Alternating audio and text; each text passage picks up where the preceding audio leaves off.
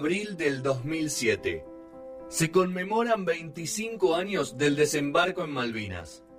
Hay 40.000 evacuados en Santa Fe. El gato César hace gestos obscenos a una hinchada rival. No sonoras, debuta en el aire. 15 años después, pocas cosas pudieron cambiar.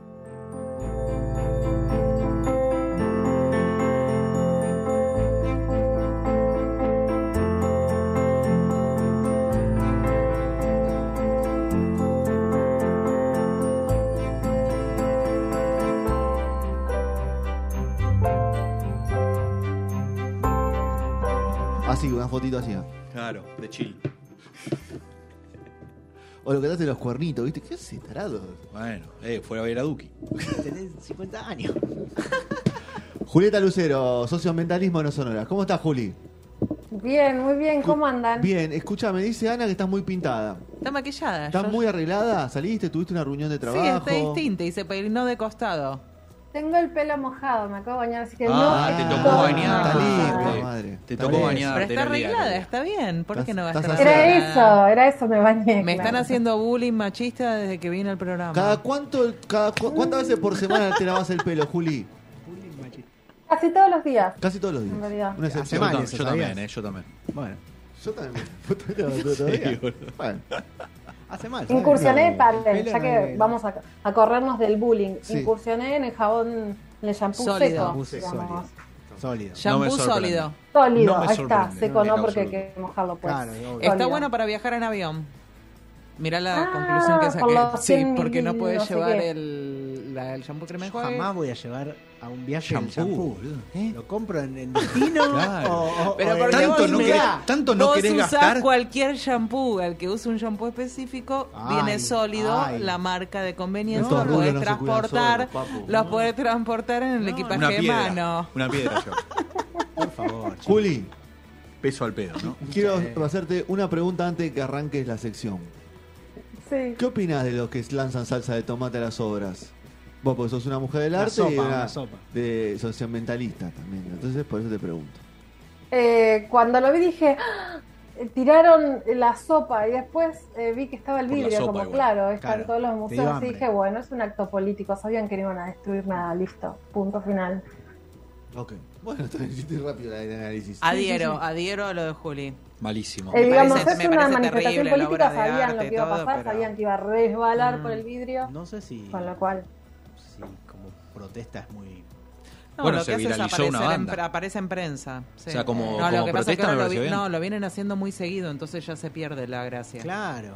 Como movida mediática estuvo bien igual. Porque Pero- fue como un upgrade del pegarse a la obra. Porque te acordás que venían. Sí. Esto fue así. Se venían un, un par de meses pegándose con. Al mar. A- no sé dónde se Se ponían sí. Poxipol, La gotita. la gotita y se pegaban. Y ahora vengan, sáquenme. Y ahora es como que. Esta, eh, ahora le tiraron la sopa y después se pegaron.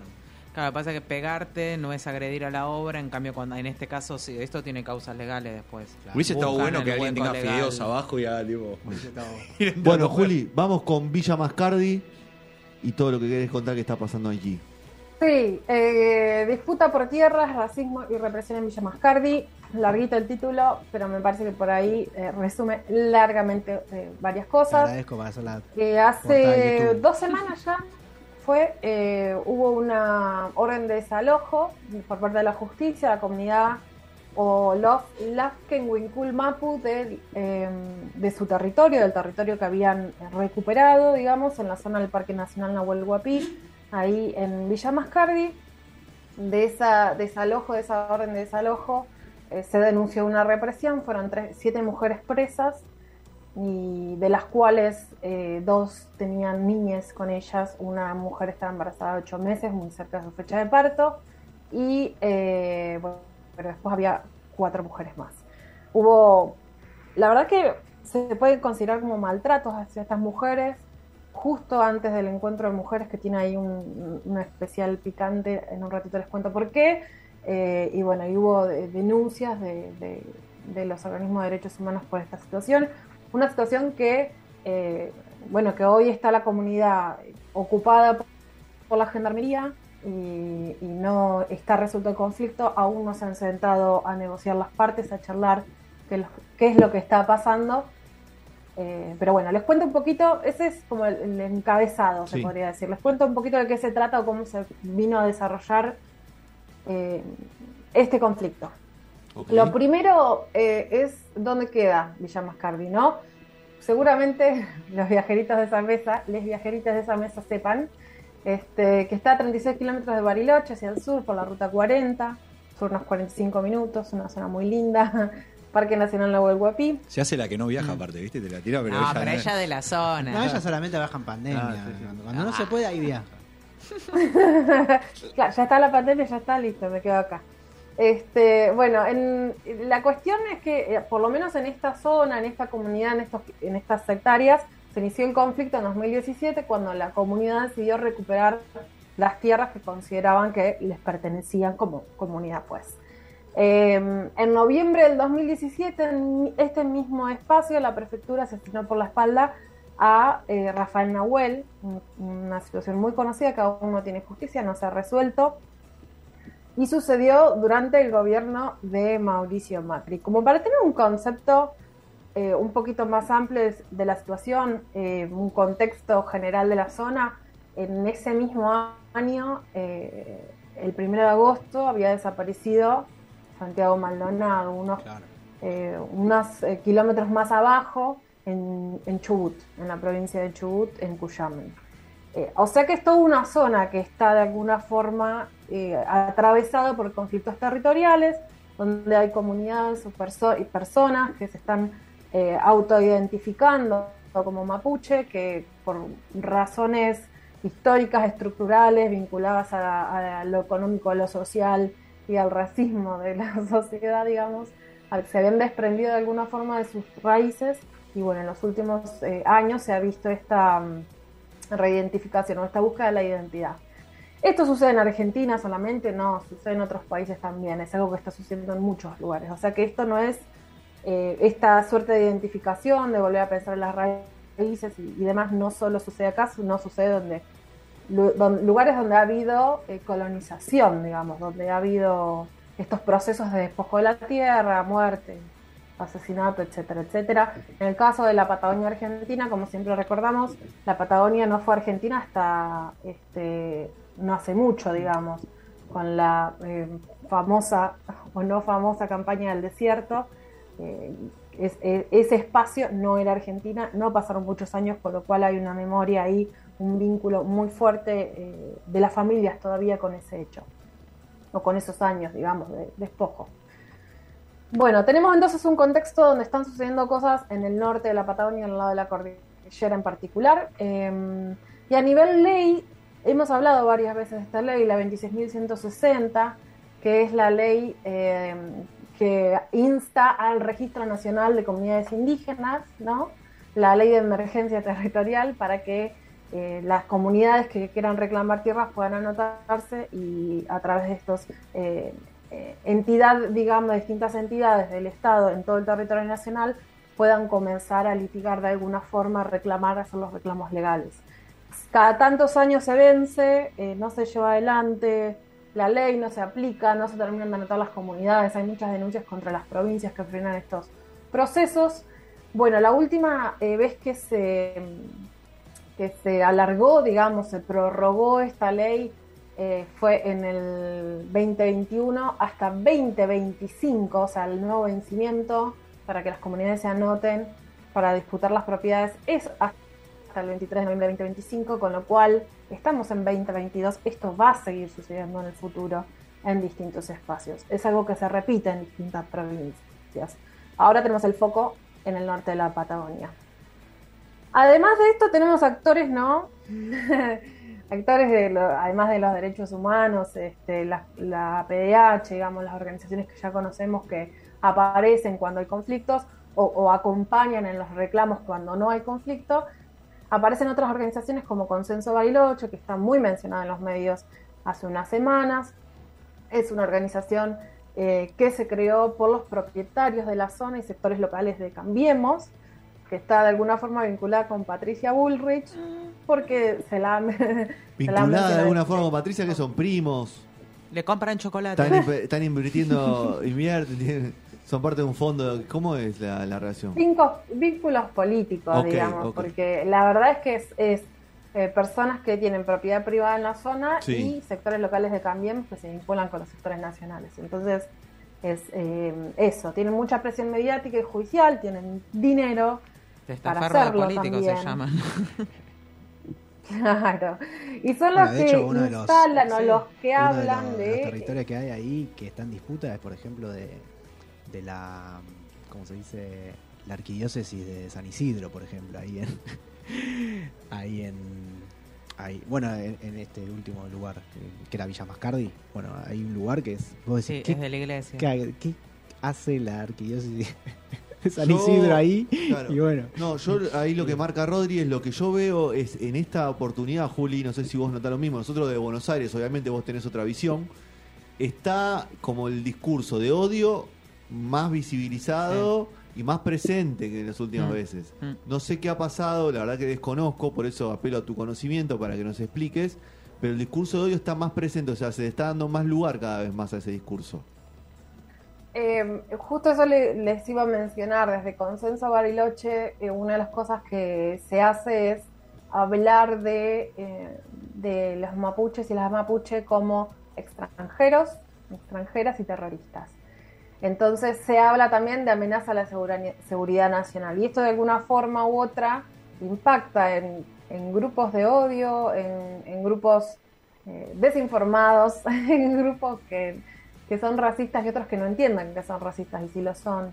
Eh, digamos que es un discurso que calza con, con muchos aspectos, son muchas eh, grises de, una misma ideología, podemos Sí, decir, ¿no? es que hoy por hoy está pasando en toda la región, ¿no? Hay algo que se está poniendo como, digamos, como que prime ante todo, que es la protección de la propiedad privada. Y eso viene desde el, el bolsonarismo en Brasil y se está, eh, digamos, expandiendo por todos lados. Y entonces acá esto es un ataque a la propiedad privada. Entonces, Están todos con esa. justificar, o sea, a partir de ahí podemos, digamos, justificar todo el resto de lo que pasa, que es lo que decía este discurso. Sí, sí, de que te odio. dicen te van a ocupar la casa de la costa y Claro, te sacan las tierras de la Patagonia, todo en el que- mismo programa dicho por el mismo periodista. Claro, claro, es como que es- están poniendo en el mismo nivel de la usurpación de tierras ancestrales, por digamos, de, de- de una tierra que ya fue ocupada, ¿no? Porque América fue ocupada, digamos, a la- las, la- la- las dos, tres veces, dos niveles de ocupación, y eso como están atentando contra toda la sociedad capitalista tal cual la conocemos. O sea, hoy la tierra son estas tierras en disputa, o, Pero- o no en disputa. Y mañana es tu auto, pasado tu casa, mañana Sí. es tu libertad. Pero es, es, verdad. es como están haciéndolo escalar de esa forma. Y la mejor forma es demonizando, ¿no? Bueno, sí, Juli. En- sí, tiene razón eh, Rodri en traer este concepto y traer la palabra capitalista, porque bueno, la piedra fundamental de nuestra Constitución Nacional y tantas otras constituciones nacionales es la propiedad privada. Entonces, por eso se vincula también la defensa de la propiedad privada con el ser nacional, que no, es nacional, que sí es nacional. Y la realidad es que las comunidades indígenas de todo el territorio tienen acceso a otro tipo de propiedad, que es la propiedad comunitaria, que tiene que ver con su historia dentro del territorio nacional, que hoy es territorio nacional, ¿no? Que hablábamos hace un rato que no necesariamente lo era hace mucho tiempo. Con lo cual sí hay, hay una, una cuestión de defensa acérrima del capitalismo. Eso es- sí es cierto, digamos. Pero también hay otras capas que quizás hay muchas personas que no están conscientes de esto y, y- y emerge en términos de racismo. En el sur, así como voy a decir eh, un par de barbaridades, pero ustedes sepan entenderme tipo clase de Entre comillas. ¿no? Eh, en, el, en Buenos Aires, en la zona de Buenos Aires, en el conurbano, en el AMBA, el insulto por elección, digamos, el que le nace a muchísima gente es el negro de mierda, ¿no? Más allá de... Y te aclaran, de quién es negro de- negro, quién no es ni es negro, Negro de, de dónde, alma, Negro de alma, no de, no de piel. Claro, más hay que ser católico para ser racista, además, ¿no? Obvio. Pero sí, sí, sí. eh, Claro. acá en el sur es indio de mierda. Es ese el insulto, el primer insulto, digamos, que sale. Así como en el norte es el indio vago, ¿no? Claro, Entonces, eso hay que tenerlo en cuenta, no es solamente, o sea, sí tiene este aspecto capitalista, por supuesto, es la base del conflicto, pero también tiene otros aspectos que no siempre la gente tiene conciencia. de Ah, también la forma de la población es totalmente diferente. Acá nosotros tenemos una inmigración Perú, Bolivia, país. En cambio, toda la zona sur tiene, tiene sí poblaciones de otras provincias, pero no recibe tanta inmigración de otros países limítrofes. Es como que también hay, eh, está muy mal igual, pero tienen otro concepto, esto mucho más cerradito, tienen otra otra movida. Creo que nace un poco ese racismo de, de la formación de otro tipo de sociedad. Y de la búsqueda, ¿no? De diferenciarte con el que supuestamente viene de afuera, pero en realidad es de acá. Sí. Igual hay comunidades muy grandes, por ejemplo, bolivianas, peruanas, sobre todo boliviana en el sur, eh, es muy grande ese ida y vuelta. O Pero bueno, más allá de eh, más allá de todo eso, quería contarle rapidito un par de fechas eh, sobre este concepto en particular, qué es lo que pasó, cómo empezó esta espiral de violencia de alguna forma. Bueno, eh, la primera ministra de Seguridad que tuvo la gestión de Alberto fue Sabrina Frederick, ¿no? Que en septiembre del año pasado voló, voló, la, la volaron, digamos, cuando hubo este cambio de gabinete. Después vino nuestra eh, amigue Aníbal Fernández, que este, Aníbal. bueno, que participó de, de- de casi todos los gobiernos de la democracia, de alguna forma u otra, es el funcionario número uno de la democracia. Eh, cuando apareció Aníbal, se dejaron hacer algo que se estaba haciendo en el gobierno de Sabrina Frederick, que son las mesas de diálogo. Las mesas de diálogo, no en particular con esta, vamos a hablar en particular de ellas más, más Cardi. Eh, apareció Aníbal, se dejaron de hacer, y, y una de las cosas que se pidió en, unos días antes, digamos, de, esta represión o de este desalojo, es, eh, desde la Fiscalía se pidió que la Gendarmería active, o sea, que el Gobierno Nacional active y ponga seguridad en la zona de- donde estaba esta propiedad en disputa.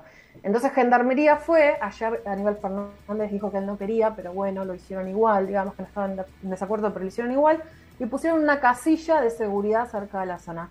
Esa es la casilla que luego se prende fuego, tan famosa de si van a incendiar son unos terroristas, etcétera, etcétera. Bueno, Sí. se incendió esta casilla de, de seguridad de Gendarmería, entonces la Gendarmería hace la denuncia contra la comunidad e inicia una nueva eh, denuncia eh, penal, digamos, una nueva causa judicial contra la comunidad esta en particular.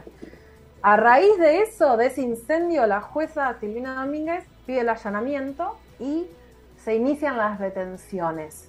Así es como se va desencadenando. El lunes 3 de octubre de este mes, hace dos semanas, el gobierno creó algo que había ideado Patricia Bullrich, que es el Comando Unificado de Seguridad Villa Mascardi, conformado por Policía Fede- Federal, Gendarmería Nacional, Prefectura Naval y la Policía de Seguridad Aeroportuaria, eh, presentes todos en la zona. La elite. El 4, sí, el 4 se entró la LO, eh, hubo las, cor- las corridas, digamos, y toda esa información que circuló sobre lo que pasó en el momento de la detención y se detuvo a siete mu- mujeres, de las cuales dos mujeres tenían hijos, una de ellas era la machi del lugar, una, una mujer tipo guía espiritual eh, o líder espiritual que hace muchísimos años que no se daba en la zona, que no había una machi de este lado de la cordillera. Uy, la perdimos. Perdimos el audio. Perdimos el audio. Perdimos el audio. A ver, ella sí nos escucha. Veremos, Juli, el audio. Waiting, waiting, ahí te tenemos. No, no, no te escuchamos. No. Por ahí es la conexión del cablecito, Juli, porque figura tu micrófono. Toqueteale. No. ¿Te muteaste? No. No, no, te, sí. no, te, te sacamos del micrófono, me estás diciendo mucha barbaridad, Juli. No, tampoco. Así de simple. Un poquito más. Así de simple. Está- Juli. Estabas hablando mal de, Ah, porque está picando, ¿eh? A de ver. las autoridades. O seramos nosotros que no la ahí sí, ahí escuchamos? sonó cuando tocaste contra el micrófono con- contra Hola, el- hola, hola. Ahí Ahí está, sí. ahí está, ahí está. Termina la idea. Me saqué Dale, los auriculares, pero qué raro, che. Debe ser la ficha. Dale, che. Algo pasó. algo Termina pasó. la idea, che. Chocolate, che. Maldición, maldición. Bueno, perdón. Entonces decía, tenemos siete mujeres. ¿Me escuchan bien ahí? Sí, sí. Ahí perfecto. sí. Perfecto. Perfecto. Bien, siete mujeres eh, presas, de las cuales dos mujeres tenían hijos, una era machi, una mujer que estaba embarazada de ocho meses con la fecha de parto muy cerca, y sobre esta mujer en particular hubo mucho conflicto y denuncias, digamos, porque, eh, eh, a ver, como mapuche, la forma de parir es distinta por, su espiritualidad, por su cosmovisión, con lo cual había ahí derechos siendo vulnerados, eso fue realmente un conflicto hace dos semanas, eh, esto fue denunciado, y había otras cuatro mujeres que fueron llevadas a Ezeiza y que luego, el pedido de abogados y de organizaciones de derechos humanos, fueron traídas otra vez a Bariloche. eh, están detenidas. ¿Puede ser que había una que ni siquiera vivía en la zona? Sí, una de ellas, esas personas eh, se la habían llevado, digamos, detenida, pero era una mujer que había ido a tratarse con la machi, que no vivía ahí. Entonces, después Ah, de que de lo que pasó de lo de Seiza y que las trajeron otra vez y todo eso, recién ahí fue liberada. Así que imagínense ustedes el manoseo. Todo esto antes del Encuentro Nacional de Mujeres. Sí. ¿A ¿no? todo esto se sabe por qué Entre solo mujeres enca- encarcelaron? O sea, eh, justo fueron al lugar y había solo mujeres o había hombres y mujeres y no sé, pudieron agarrar a siete mujeres. Porque era- es- son- sonó muy raro. eh, eso. agarraron a las mujeres, había más personas. Solo agarrar que Mujeres y niñas, ¿eh? fueron fue como Claro, los fueron a hombres eso. no. Este, a partir de esto, de esta situación, de este, de este manoseo, digamos, de este maltrato a las mujeres, eh, que es que renunció la ministra, Elizabeth Gómez Alcorta, ministra de Mujeres, Género y Diversidad, justo antes del encuentro, por de detención que se dio. Este, bueno, ahora tenemos una ministra nueva, digamos. Todo esto hace tensar más la política. Eh, se pidió mesa de diálogo con la comunidad, la, eh, la gobernadora finalmente eh, ese paso, pero fue bastante informal a la, hora de hacerlo y parece que en la mesa no se estaban sentando gente con poder de decisión, o eso denunció por lo menos la comunidad, así que la comunidad rechazó esa mesa de diálogo y pidió otra, que todavía no se da. Entonces estamos esperando eso.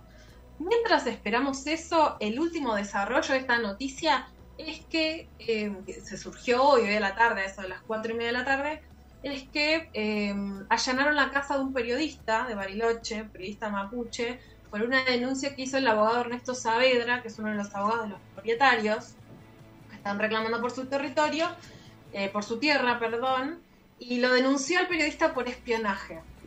Eh, hasta ahora parece toda una mm, confusión barra, barra eh, maniobra, digamos, judicial. Juli, Parece que tengo, este Juli, tengo que cerrar. Decime ya, da- démosle un cierre cortito a esto porque no, no entramos, si no. Si no, lo dejamos Bueno, la semana eh, que viene, como quieras. Como No, vos no, quieras. no, está- estoy cerrando. Dale. Este, mm, parece que era una maniobra judicial porque él lo que estaba haciendo era sacando fotos a casa en venta para pasarle a algún conocido que quería comprar y justo le sacó a la casa eh, de alguien, del abogado este, ¿no? De, de- de esta gente que está denunciando. Entonces eh, se creó una cosa más grande de lo que parece que es. Seguramente vamos a tener más noticias sobre esto mañana. Eh, pero bueno, la cosa va en escala, de, se va escalando de alguna forma, al menos en términos políticos. Vamos a ver qué pasa eh, mañana, si el gobierno da otro paso, si viene otra vez mesa de diálogo o no, es lo que está esperando la comunidad y también este, los organismos Muy de bien. derechos humanos. Gracias, Juli. Beso Por grande y perdón ahí la interrupción. Nos vamos, bien. buena semana para todos. Nos encontramos la semana que viene. Se viene el por ver. Chau, chau. Gracias a todos y todas. Chau, chau. Si te dicen que acá